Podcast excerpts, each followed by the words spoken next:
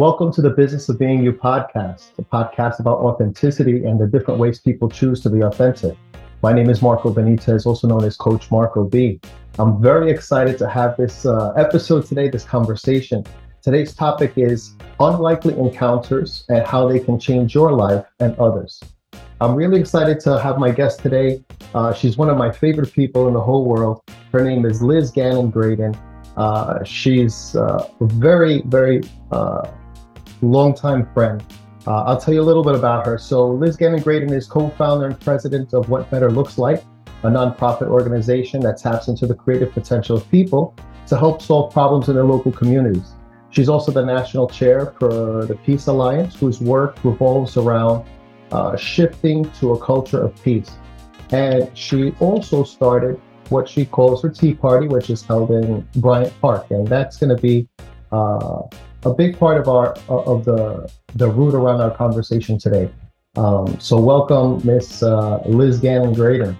Nice, nice to see you, Marco. We've had so many beautiful conversations over the years, and I'm looking forward to this one. Absolutely, absolutely. So the topic for today is unlikely encounters and and how they can change your life and others. And yeah. we ran into each other after many years uh, maybe about a year or two ago at a cafe, and you were sharing what you were doing with uh, right. the Tea Party. Um, it just seems like such a simple thing to do, but in today's society and and especially in New York, it's such an uncommon thing to do. Um, first, tell me a little bit about it, and uh, then we'll get into a little bit more of the background how it got started. Yeah, basically, we um, for nine years now, Marco, for nine years, um, generally on Thursdays, weather permitting, uh, I hold a tea party in Bryant Park, which is one for those of you who aren't New Yorkers. It's it's one block away from Times Square. It's really in the, the crossroads of New York City. It's in the heart of the city, and I pack about 30 cups and it's it started out as my mother's and grandmother's china, but I've had donations from many people over the years. I pack up china cups, I put down tablecloths, I bake fresh goods myself, an assortment that are usually seasonal, and I bring tea and we have a tea party. And it's funny, we usually start around noon, and in warm weather, we go till the park closes, nine or 10 at night. Wow. Yeah. Wow. That's yeah. amazing. So, so yeah. how did this get started? I can tell you the way um, the event started and then how the Tea Party started. Mm-hmm. I made a decision to homeschool my own kids. And it was back in 2014. It was the, I, I, was just looking for free things to do with my kids in the city. And on Thursdays in the summers in Bryant Park, they have something called Broadway in Bryant Park. And basically, what they do is there's a stage, and the actual Broadway stars come and they sing and they perform for an hour at lunchtime. And so I put it out on Facebook and I just said, I'm going to pack a lunch. I'm going to be in Bryant Park if anyone wants to come. And people showed up. And I think it was five or six weeks in a row we were there. And I thought, well, when the summer ends, I'm going to have to stop doing it. But because I homeschool my boys, I could adjust the schedule. And so we just kind of committed as long as the weather was okay, we were going to still do this once a week. Right. But the shift happened uh, at the end of the summer, the beginning of the fall. And it was one of those nights when you first feel that chill that where you know fall is coming. Yeah. yeah. And a couple of my friends went to get coffee. They went to get cups of coffee. And one of the women who was sitting with me said, ah, You know what? I really prefer tea. I said, I do too. I'm a tea drinker. And she said, But I only like drinking tea out of a real china cup. Mm. And we'd all been meeting weekly. And I said, You know what? I have all these cups that were my mother's and grandmother's, and I never use them. They sit in a cabinet. So I said, next week I'll pack two cups, I'll bring a thermos of tea, and we'll just have a little tea part. You know, we'll just have tea in the park. Right. And as I was getting ready, I thought I had these really beautiful, a friend had given me um, really big linen napkins. And I thought, oh, I can put those down on the table. And I thought, if I'm bringing two cups, I may as well bring four because you don't know if someone else is going to show up. right. And I thought, and I'll make a blueberry bread and I'll just bring it. And we were sitting there, Marco, and and do you are you familiar with Bryant Park? yeah, well you know. okay. So in the summertime, it gets really crowded, and it was still the end of the summer, and it was lunchtime, and there was a gentleman sitting next to us and he was trying to eat his lunch on his lap because there were no free tables and we had room at the table so i just asked if he wanted to join us and it turned out he spoke not one word of english i said thank goodness for uh, google translate he was an actor and he was in from turkey and thing is he was an actor in turkey and he said but if you want to be an actor you need to come to new york so he had auditioned for a school here in new york he got in Cool. Um, but but he couldn't act in English yet. So during the days he was going to English classes, and at night he was taking his acting classes. So he asked. We were talking, and it was a lot. This is the first unexpected encounter, right? I know that was where. So it was an unexpected encounter that started the whole thing. Right. And so I asked him if he had a favorite actor, and he said, "Yes, Al Pacino." And I went, "Me too! Oh my god, I love Al Pacino!" So there was that commonality right, right there. And so he asked if I had ever had Turkish tea. And I said, not that I know of. And my friend said, well, come next week and bring some Turkish tea. We'll be here next week. And he said, next week? And she said, yes. And he said, can I bring my friends? And he brought his whole class. There were like 10 or 12 of them from his English wow. as a second language class. And they came and it was fun. And and so that was the beginning of the tea party. That's simple. And it yeah, it was that simple. But at the same hmm. time, it's where the intentionality shifted at the same time and we can go back into this i know you want to talk a little bit about background my father who'd been a college professor and an activist in the 60s started to delve into um, alzheimer's. Mm. and he had always taught me about the beloved community right? That was a really important concept to him. It was an idea that he got from martin luther king. And so as he started to go into Alzheimer's and we would gather every week, I decided what had started kind of unintentionally in this very simple way, I was going to do intentionally for as long as I could as an exercise almost in beloved community uh, to honor my dad. Wow. Yeah. Wow. Eh, you know, what I find most interesting is that, you know, something like this, which became a thing and eventually became something more powerful and influential, not just for yourself, but also for the people in whom you engage with, is that it didn't take a lot of planning. It was a very casual, it was a very casual kind of passing comment. Yeah. And I found that myself in my life, and that, you know, I, I think this, what did they say? I, it was a quote a long time ago, a long time ago. It said something like, you know, when when God speaks to you, he doesn't roar like a lion. He yeah. whispers you yeah, know, yeah. he whispers in the wind or something like that. Oh, that's um, beautiful. And, and, I feel that, that that's just another example, what you share, that that's another example of how that happens. It was just very casual. Like, do you want to do this? Yes. Sure, let's do it. Yeah. You know? And and it also brings to mind some of these um how opportunities work, how opportunity mm-hmm. knocks. Opportunity is not, you know, the the the the IRS knocking at your door or someone trying to get you, you know, when when uh, you borrow the lawnmower, you don't return it. You know, yeah. sometimes opportunity knocks, you know, the way Amazon knocks during the holidays. It's like drop the package ding, and if you're oh my there, god, I love that. You know, yeah. you drop the package ding, and if you don't come on time, someone's gonna snatch it. you know. Oh, I love that. That's beautiful. So, yeah. so that's really interesting. So when did you really start to feel like it was really starting to take off? Like this was this was like because when we spoke yeah. about this before, it, it was more of something like, sure, why not? Yeah. And then it seemed to turn into something like, I need to continue to do this. Yeah. I, it became, well, it just was fun. Mm-hmm. Right. So uh, the first few years, so 2014, 15, 16, and 17, right? It, it was just fun. Oh. And I would go, we would go as long as the weather permitted. And then something really um, powerful happened in the in the middle of 2017 a woman was walking by and she said i see you here regularly. Again right those encounters. Right. and and can you just tell me what's going on? And it turns out she worked at the park. Mm. and she said wow. She said do you think i could give your phone number to our uh, pr department? Yes. um because they maybe might want to connect with you. Yeah. and so i i talked to the gentleman who runs the runs their PR department, and he said, "I have a friend, or I I I have, I have a contact at the New York Times. uh, who does feature stories, and I think he might be interested in this. Would you be willing to talk to him? So I said, sure. And Marco, it was so interesting to me. I talked to the gentleman, a lovely, uh, a lovely guy. His name is Corey Kilgannon. Oh. And we talked on the phone a couple of times. And he showed up and he said he was going to have a photographer. He was going to talk to us for a little bit. And I thought he was maybe going to stay for a few minutes, take a few pictures. And he ended up staying the whole afternoon. He stayed for a few hours. Oh. And it was in October. It was in October of 2017.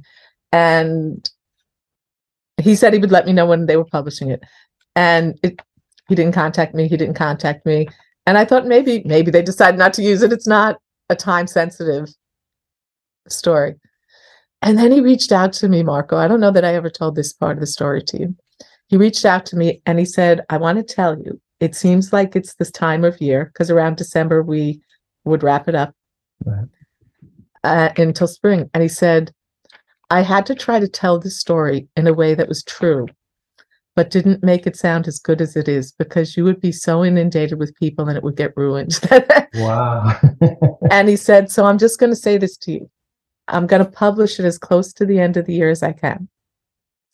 And you'll get a rush of people. But then when you come back in the spring, the people who are supposed to be there will show up. Oh. Wow. And he took such care of me, and I've never forgot. I've never forgotten it. Each year, I had actually want to send him another message. I just kind of write and thank him. Wow. Yeah, so that's how it shift. The energy shifted wow. because there were people that came because they read the article. Right and that brought a whole bunch of like truly magical people into my life right yeah was it go ahead I was gonna, I'm gonna, I, I want to ask you, was it all nice people? Because you know it's New York and it's the city and it's a park, you know, um, and New York has a, we have a reputation here. Um, yeah, I'm. Was it say, mostly good? Was it? Were there any awkward moments? I will say this I have found very few moments that I felt I couldn't handle. I have discovered something about myself, Marco, and this is a new thing I'm discovering. Um, you can make fun of me, you can call me out on things, you can call out my husband and my kids, and I will defend them. But there's one thing that I get really defensive about, and it's New York. I'm a lifelong New Yorker, right? Born and raised in New York. And I, yes, there are when people hear about New York, and it's the center of New York, right? Mm-hmm. Yep. And and um, but New Yorkers really are beautiful people. That's my experience of New yep. Yorkers. Mm-hmm. And so what I find is we sit in a little area, and if you don't know us, you might not know you were supposed to be included. So a lot of people walk by, and the only kind of rule I have, there aren't any rules, is if you smile, if you acknowledge us, I invite you to sit down. Right. And that's everybody. Everybody who walks by. And the thing is, you mostly don't know. Have there been times when there were people um, that I felt I needed to guide one way or another? Yes. People who I thought maybe were a little, I don't want to say dangerous. I never felt in danger, but people that felt a little less stable right right i right. would i would sometimes invite them to sit at my end of the table and offer them a cup of tea and then guide them on their way. Right. I mean there are people and and i'll be honest right people talk about post covid mm-hmm. um, for one year we didn't do the, the park. That one summer we didn't do the park. We did it on zoom with some regulars. Oh interesting. But each year we've gotten at least some in person. Right and and there's definitely a feeling of unease more mm. in the city. That is the reality. Right. Um my dad gave me a gift when i was nine years old marco he was taking me to the to the madison square garden for the horse show right. in the city and he he taught in manhattan and so it was only me he was taking me in for my birthday so it was just none of my siblings were there. It was myself and him on the Long Island Railroad into Penn Station.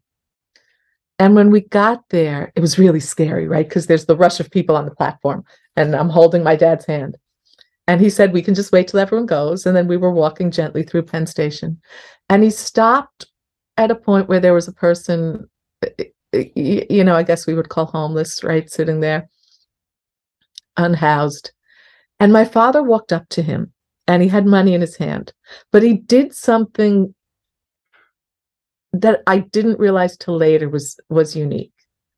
He put the money in the man's hand, but he took the man's hand and clasped both of the man's hands. Mm. And he said, Here you go, my friend. And Mark, i will never forget it. I watched the man's eyes kind of clear for a second and then tear up. Mm.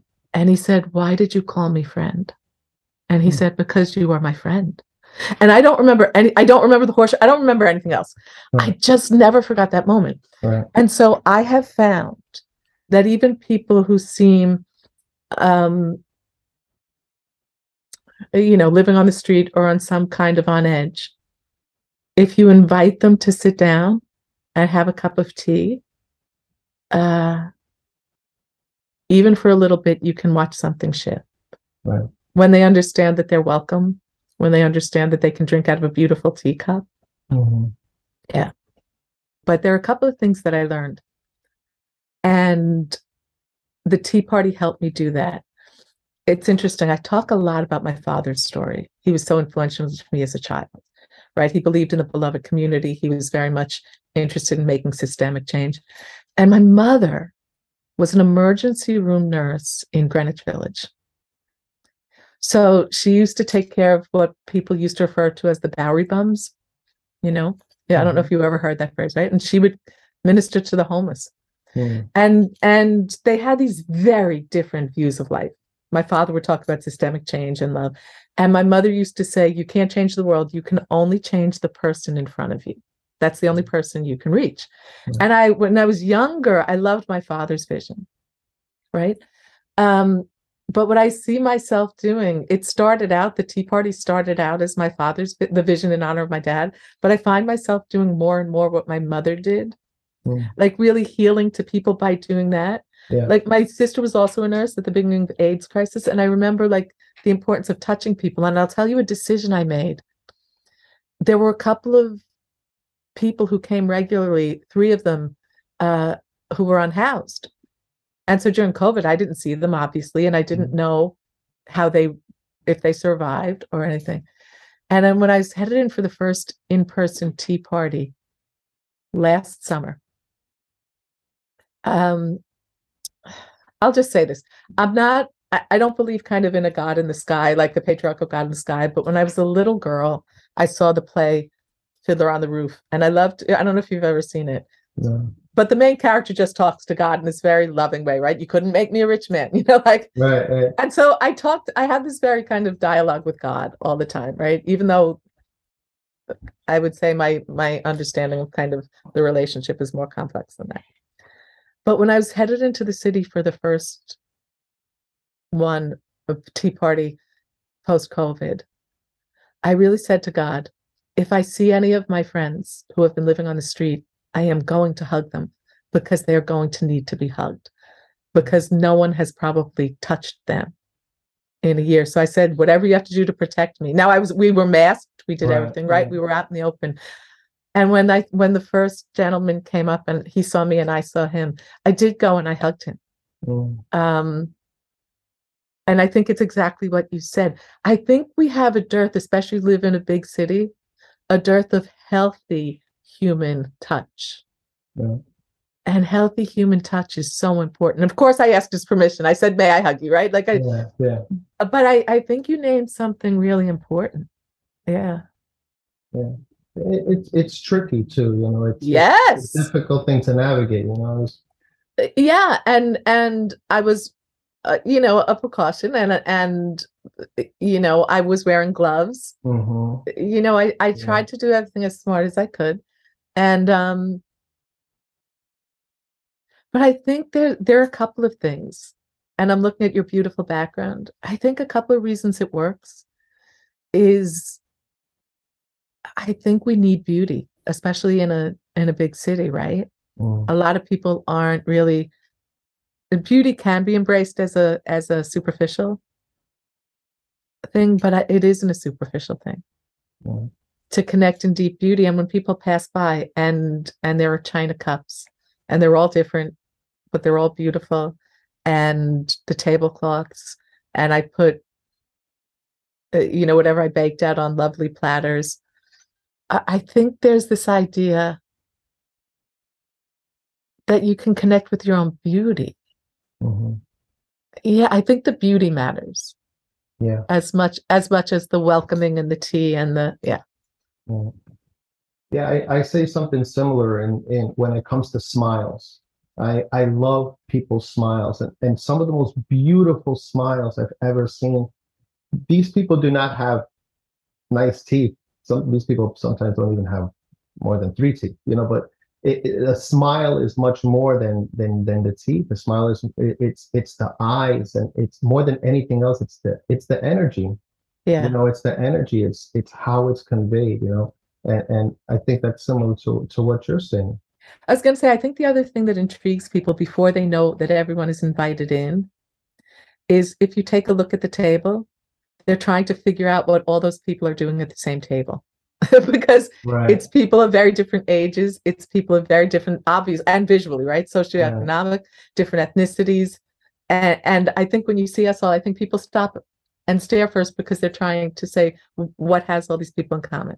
And we do have regulars. There are about 15 to 20 people who show up regularly. But there's every week there are people who just drop by and maybe have only ever been there once. Mm. Yeah. how many people do you think have been to the tea party total since the beginning Roughly 20, 25 a day. And and from 17 till COVID, we were doing it weekly because we had an inside home. 20 times 50. that's a lot yeah I Oh, for 10 years. For 10 years, right? Yeah. Yeah. 20 times 50 was that a thousand Yeah. So thousands. No, no, no, that's why. i'll edit it out if i get it wrong i'll just put like the word No, two times five is 10, add two zeros. That's a right, thousand. right, Yeah, yeah. Um, thousands. 2000 people wow Yeah, thousands. wow Yeah.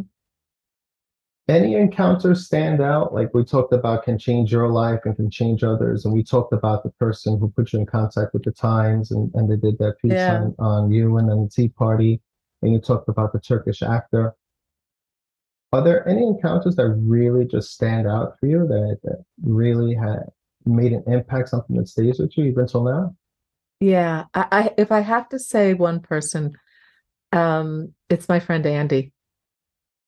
It's my friend Andy because Andy took the tea party to a different level. was he your friend before that Nope, I'm going to tell you how. So the Tea Party, the, the New York Times article ran the end of 2017. My father passed in January of 2018. And so March, I, I always, you know, before we had a winter home and, and I don't, we're not doing indoor events during COVID. So it will be, we'll take that kind of January off. And I say that first 50 degree day in March, I'm at the Tea Party, right? So it was March of 2018. We started back up again, but in June of 2018, someone walked up to me with this giant Tea Party hat made of paper. It was huge, it was beautiful. And he said, I found you. And I said, Do I know you? And he said, No. But I read the New York Times article and I thought I saw a kindred spirit. So I took a chance to come by. And I sat with Andy, and he had lost his mom the same month that I'd lost my dad. So we were just talking and serving tea, and he was mostly observing.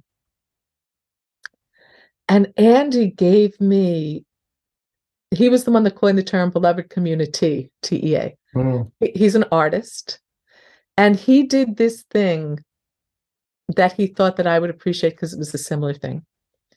Every year, Andy he reclaims literal garbage, right? He'll he'll, he'll he dumpster dives and will take out things that have been discarded, paper and and high end fashion bags and and different things, right. and he turns them into hats. And when I say hats, I'm talking about fancy, beautiful hats.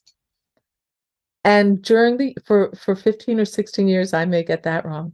He would spend the whole year making hundreds and hundreds and hundreds of hats, and we keep them in the storage little space in the basement of his tiny apartment. And at on Easter every year, he would go to Fifth Avenue with um do you know when you have um in stores they have the racks where they move clothing Mm-hmm, mm-hmm. Yep. he would have racks and Yeah. racks with these hats hanging Right. and he would just pass them out to anyone who came to the easter parade for free and they were Oh, works of art i mean br- beautiful brilliant works of art and he said i do it once a year and i just spend my time just connecting with people and i spend all day easter kind of connecting with the public and in this joyful exchange. And he said Mm. and when i read that you do this every week i wanted to know you. Mm, and and he gave me a metaphor marco and he was the one that really said no we have to keep this going all year. And he had worked at bank of america which is right across the street from bryant park and he said you know there's an atrium there so we can go there when it's raining but it's not heated and then over the skating rink in bryant park was a heated place that's now not open to the public and he went about really tending to the tea party mm. in a way that I didn't feel like it was me running this thing, that it was he was the person that made me understand that although I showed up with the tea, the plates, the cup, and everything, that there was nothing about it that was about me. That was when we shifted to being a real community. right. And there were a bunch of people that came because of the New York Times article. The ones that stayed, uh, Corey Kilgannon was exactly right, were the ones who came for the right reason. They were seeking that type of community in a city that can seem so unfriendly. Mm, And and that core of people are kind of the ones that are still we call ourselves the regulars, right? Right. And one was a tour guide. He's a tour guide. He, he's a uh, bus tour guide in New York, and and so, but it was Andy who who said that I, and I started to think about when I do work, right? And you see this too. You and I have talked about this. The people you deal with, or not deal with, the people you I'm going to say minister to. That's kind of my language. Mhm. Some of them have been or felt discarded, right? The mhm. or or not seen or not loved. And I got this powerful metaphor, Marco. He literally goes around, and there was one time. Do you know cash register receipt tape rolls? Yep. Yep. He just found that someone had just thrown those out. They hadn't been used. They were still in plastic. He took a bunch of those. He feathered them and made this hat that looks like this glory. I, I- I mean, he would take these things that other people had discarded and turn them into things of beauties that you thought, why aren't we always like this? Right. And I thought that's what I want to do with what better looks like. The people, like with my work, I mm-hmm. want to look at either people, systems, things that either have been discarded or should be discarded, and transform them mm-hmm. in ways that make them so much more beautiful and powerful, and the vision of how we want to be living. That we wonder, why don't we always do that? Why haven't we mm-hmm. always done it this way? Yeah. So I would say I mean, so many magical ones, but Andy's the one that probably shifted us most to the intentionality of community. Right. Yeah. Is there any place or any thoughts of combining the the Tea Party with the other peace work you do? I mean, because just in the way you're describing it now, I mean, it this is it, it this this is something that the concept can be shared in other cities. Yes. This this could be the TED Talk of the peace community. Has there has there ever been any interest in other people doing this in, in other places in other cities? Yeah, i- it is interesting. I'm think I think about this a lot.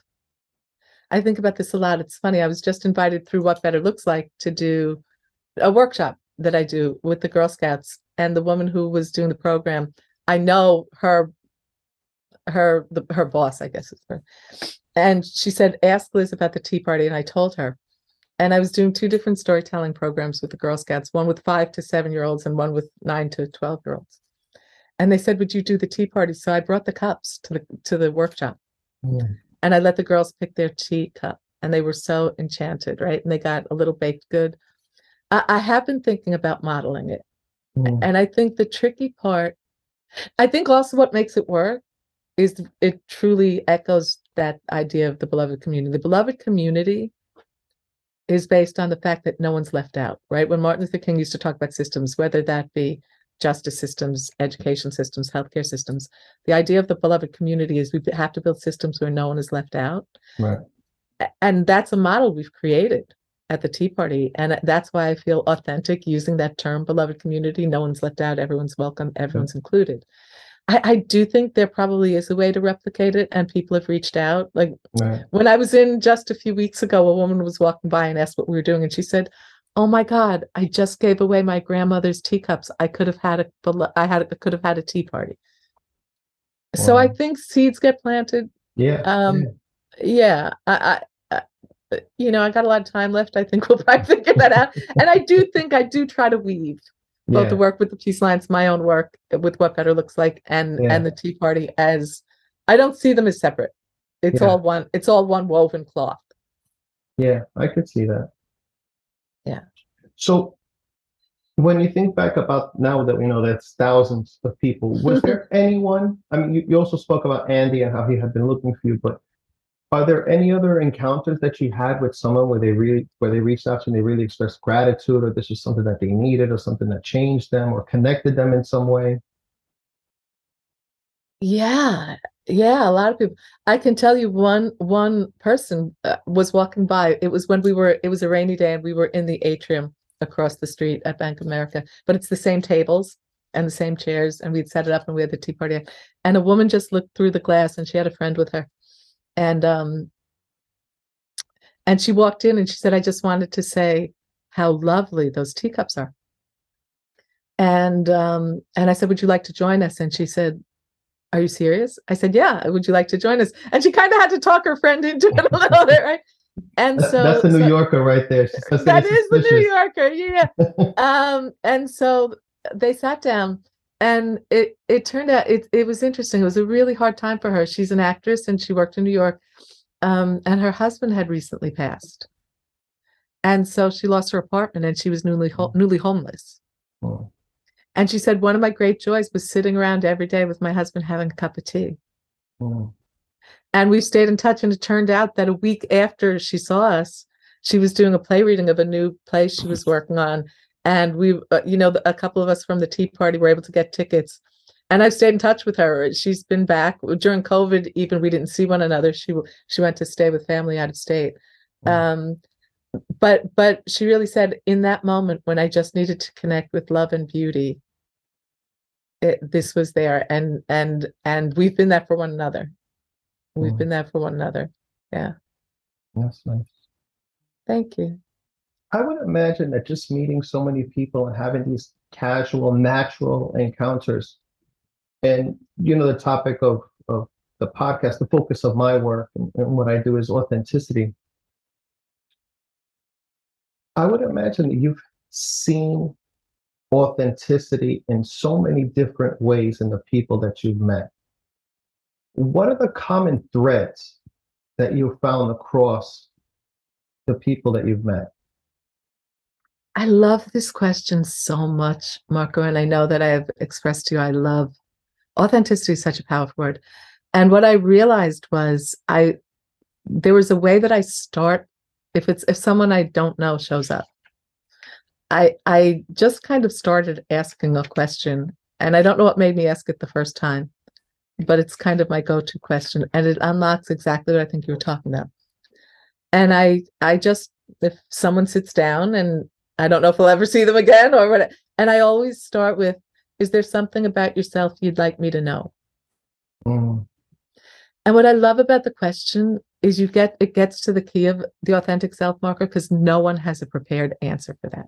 Yeah. We we meet people all day. People ask us, what do you do? What's your favorite thing? Do you have an but but but it's not a question people have a prepared answer for. Right. So I find people right away and you know what's interesting for me? This is the common thread.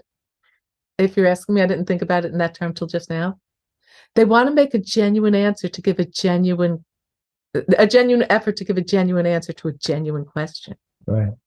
Right. And so I was talking to one guy and I was sitting by myself at the table once, and there was a guy a couple of tables away really screaming mm-hmm. into his cell phone, screaming and I couldn't tell what he was saying. I couldn't hear anything. Uh, it was like a busy day, but he was in distress. Mm. And as he walked by, I asked him, I just said, It looks like you could use a cup of tea. Can I offer you a cup of tea? And he said, yeah, I would like that. and we sat down. Um, and all I said is, is there something about yourself you'd like me to know? And he said, yes. He said, my daughter's going through some really difficult mental health issues, and I can't mm. find anyone who can help me. And it's so frustrating. And we just sat. Yeah. You know, we just said, and he he brought me his authentic self right away because I asked him an authentic question. Yeah. Yeah. Yeah. And you can take that question on any level, right? Of People have told me, "Oh my God, I love gardening." Yeah. Or, but I find they give you, they really take their time and they give you a genuine question uh, answer because they recognize that you've asked them a genuine question. Yeah. Yeah. Yeah. What are the most important lessons that you feel you've learned so far in in all of these encounters that you've had with people? I will tell you one thing, and as I said, you know, you go each week and each encounter pushes you forward. Yeah. But but a gentleman said something. A friend of mine, I had done some workshops with him, and he brought a friend of his to the table, and his friend was a rabbi. And we were sitting there for a while, and he he at one point he said, "This feels like Shabbat dinner." Mm, this feels like right? And from that moment on i never didn't think of it that way. Mm, i thought this is a sacred space. Mm. and i try to make it a sacred space.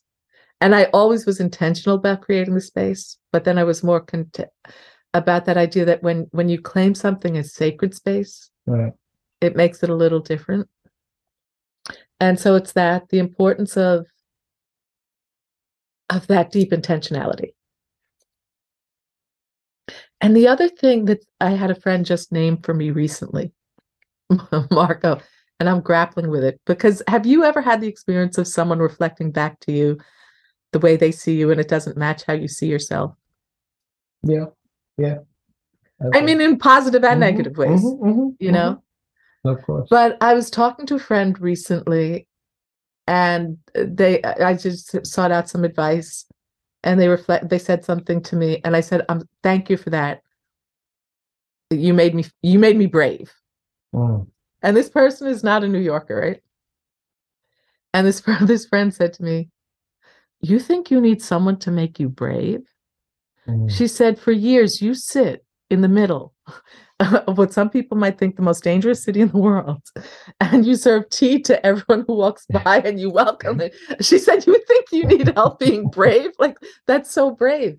And it never occurred to me to think that that was a brave thing to do. Sure. Well, in New York, we won't. We don't use the word brave. We call. No. We say crazy. We say crazy. Like, girl, you crazy.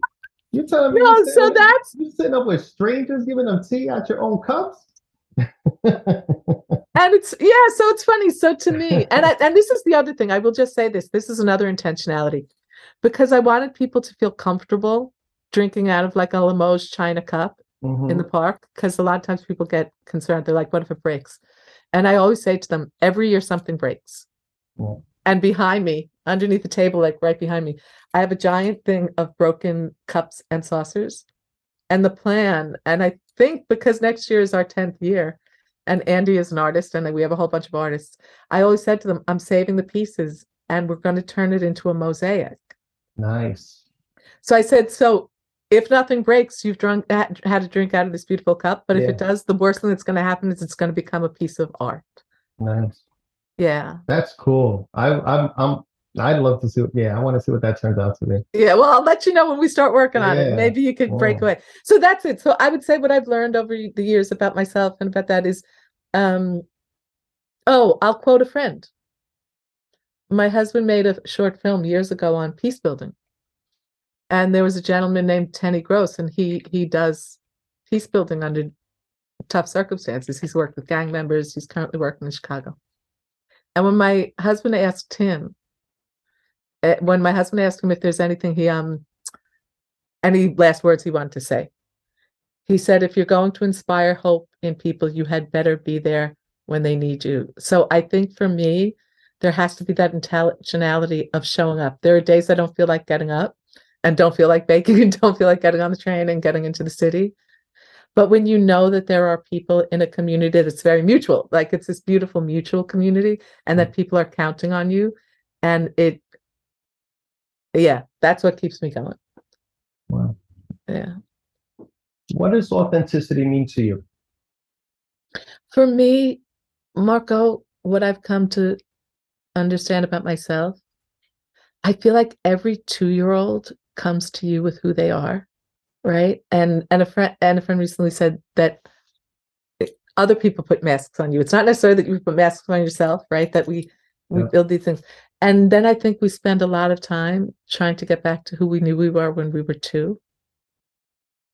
Right. And so for me, authenticity is when you strip away everything that isn't who or what you came to the planet to be. And I and we could name it. I'll give you a true example. When I started doing what better looks like, uh, when we built up the tenets, one of the ideas came from my husband, and he said he felt everyone came to the planet to be a healer, an artist, or a teacher, or some combination of the three. Right? I think of the acronym HAT: healer, artist, teacher. Okay. Yeah. So in that work, I asked people. Really, one of the workshops revolves around asking people, "What do you think you're here to heal, create, or teach?" Mm. Right. And when I started this work, my boys, who are now 23 and 20, almost 21, were five and eight. And I asked my eight year old, What do you think you came to heal, create, or teach? And he said, I came to heal anger. There are too many angry people on this planet. Mm. And my five year old said, I came to teach people we have to stop killing gorillas. And I don't know why that mattered to him so much. Right. But we all know that when you talk to a two year old, they are authentically themselves. And for me, authenticity is just remembering who we were when we were two. Yeah. Yeah. Yeah. And, and, and creating new connections was so simple back then. You know, I remember watching my kids when they were when they were a little bit younger. You know, my my my daughter's 10 and my son is 15 right now. Yeah. Um, but when they were younger, it you know, they reminded me how easy it was to make friends. How easy was it? You're literally in the park, you walk up to a kid they say, "Hey, do you want to be my friend?" Like, yeah, okay, okay, you're my friend now. And then they go and they introduce you to the parents. Like, yeah. hey, this is so and so. He's my new friend. Like, okay, yeah. okay, and that's it, you know. And and then hence, you know, we shared the the New yeah. York experience. yeah, yeah, yeah, it's so true sometimes walking by people in the street, I just say good morning because I'm so used to saying good morning eh, at work. It's like, good morning, good morning, good morning, good morning. It's like everything. It's like reflex. There's no thought involved anymore. It's just greeting everyone with good morning. And so sometimes I'm outside and like good morning, and you get like that look, like, do I know you? so I will tell you, uh, someone someone said something that was so true. It was a person who only attended one tea party, and he was from the south. Mm. And we were sitting there and we were having this lovely conversation, and he was living in the north now and he said and i was i was talking about that idea that people have this idea of what new yorkers are and and who we are and i said i i think we're busy and new york is difficult citizenry right because it's crowded and people rush by you it's exactly what you said and he said what i find in new york is if i'm on the subway and i'm carrying seven bags and i get to the bottom of the steps and i'm struggling Six people will grab my bags, walk them to the top of the steps, put them down. They don't want to know how my day is. They don't ask me about my aunt, but they'll carry the bags up the steps. Yeah, yeah, yeah. He said, Where I'm from, if I'm walking around carrying seven bags, someone might come up to me and say, How you doing, honey? And I'll say, Well, I'm carrying these seven bags. And they'll say, Yeah, you are, and walk away. and that rings true for me. And I'm not saying that as the generation. Yeah. I love everybody. But New Yorkers, I feel like if you can get us to slow down enough, and that's the beauty of the Tea Party. If you can get us to slow down enough, we can be human to one another. Yeah. Yeah. Yeah. Yeah. But that's the key. And that's why I said I think if I was handing out tea in paper cups, it wouldn't be the same. Yeah. You have to slow down enough to sit at the tea party. Yeah, uh, this is the best place to do a tea party. It's, it's, so, it's which it's it's New York is just like that. It's, I mean, I love New York. I can't imagine myself living anywhere else. It's a love hate relationship.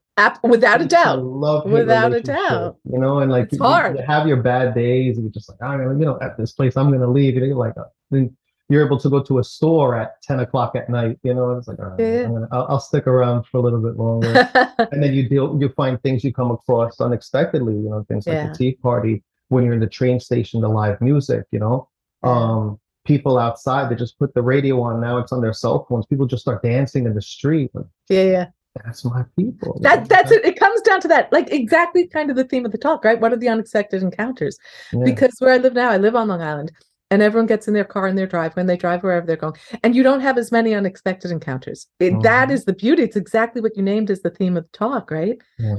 you have so many unexpected encounters in new york and it's kind of how you especially if you sit there on purpose and just say yeah i'm here yeah yeah and to people watching or listening to this who are not from new york it ain't bad here it's like every place else you know you gotta use your, you, know, you gotta be smart else. about it you know you do yeah, you gotta you gotta lock your doors out here.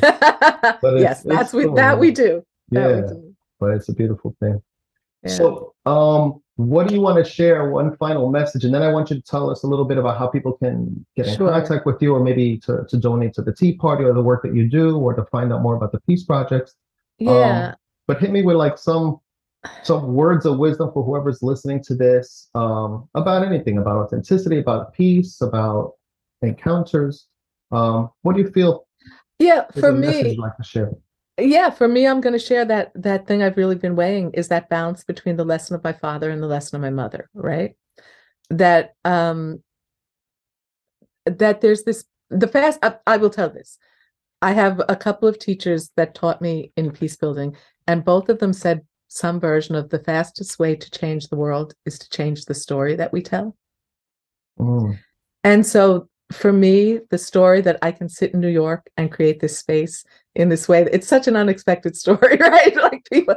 Um, so to me, think about the story you're here to tell and what could you switch, right? How, what, how would you change the story? The story is everyone's too busy. Everyone is, or the world, people are horrible, or like we can change the story and starts just by what's the better story you'd like to tell. Oh. So for me, that's it and it's interesting to me right I, I i i have two organizations like i said that are my heart and soul and one is you can find it whatbetterlookslike.org mm-hmm. and we do work one of my co-founders is from rwanda so we do both local work but also a project in rwanda and you can find that out. And peace alliance one word right? peacealliance.org um, but what's interesting for me and this is the last thing i'll probably say to you is if people want to come to the tea party and share and bring tea or bring cups or whatever, like I accept that. But I really, I've just drawn this line that I don't accept donations for the tea party because to me, it's my gift. Right. It's kind of my gift to the beloved community. I can sit, I can show up, and and it's my gift. Mm-hmm. And so, if you want to come and, and be in person and do something, I we always I, I say bring something to share. Uh, but yeah, that's kind of the philosophy. Show up, be here, and share what you have. Yeah. That's awesome. Well, Liz, thank you so much for being a part of this. I'm so always, grateful. I know it's always so beautiful talking to you, and, and yeah, we, have had coffee and tea. Uh, we sure not, at the, not at the tea party, but we, we've no, had no. coffee and tea a few times. Yeah, yeah, and, and, and our conversation's always great, and and yeah, uh, I'm so grateful to you and appreciative to you. Oh, um, back at you and uh, yeah so uh, yeah that that's our episode for today i really hope you enjoyed this uh, conversation that you found it enlightening and it encourages you to go out and to just start a conversation with someone as long as you feel comfortable and safe with it um, and do something that's pretty neutral you know like uh, offer someone a cup of tea uh, or just a simple good morning or hello uh, yeah. So once again, my name is Marco Benitez, also known as Coach Marco B. I'm an authenticity coach, and I help people to live unapologetically the, themselves the way they want to and to feel okay with the things that they want so they can reduce their stress and live a life that's inspiring to them and others. Uh, so I'll leave you with the quote of Jim Carrey, which is You could fail at something you don't want, so you might as well take a chance at something you love. And remember to mind your business, the business of being you. I love it. Take care.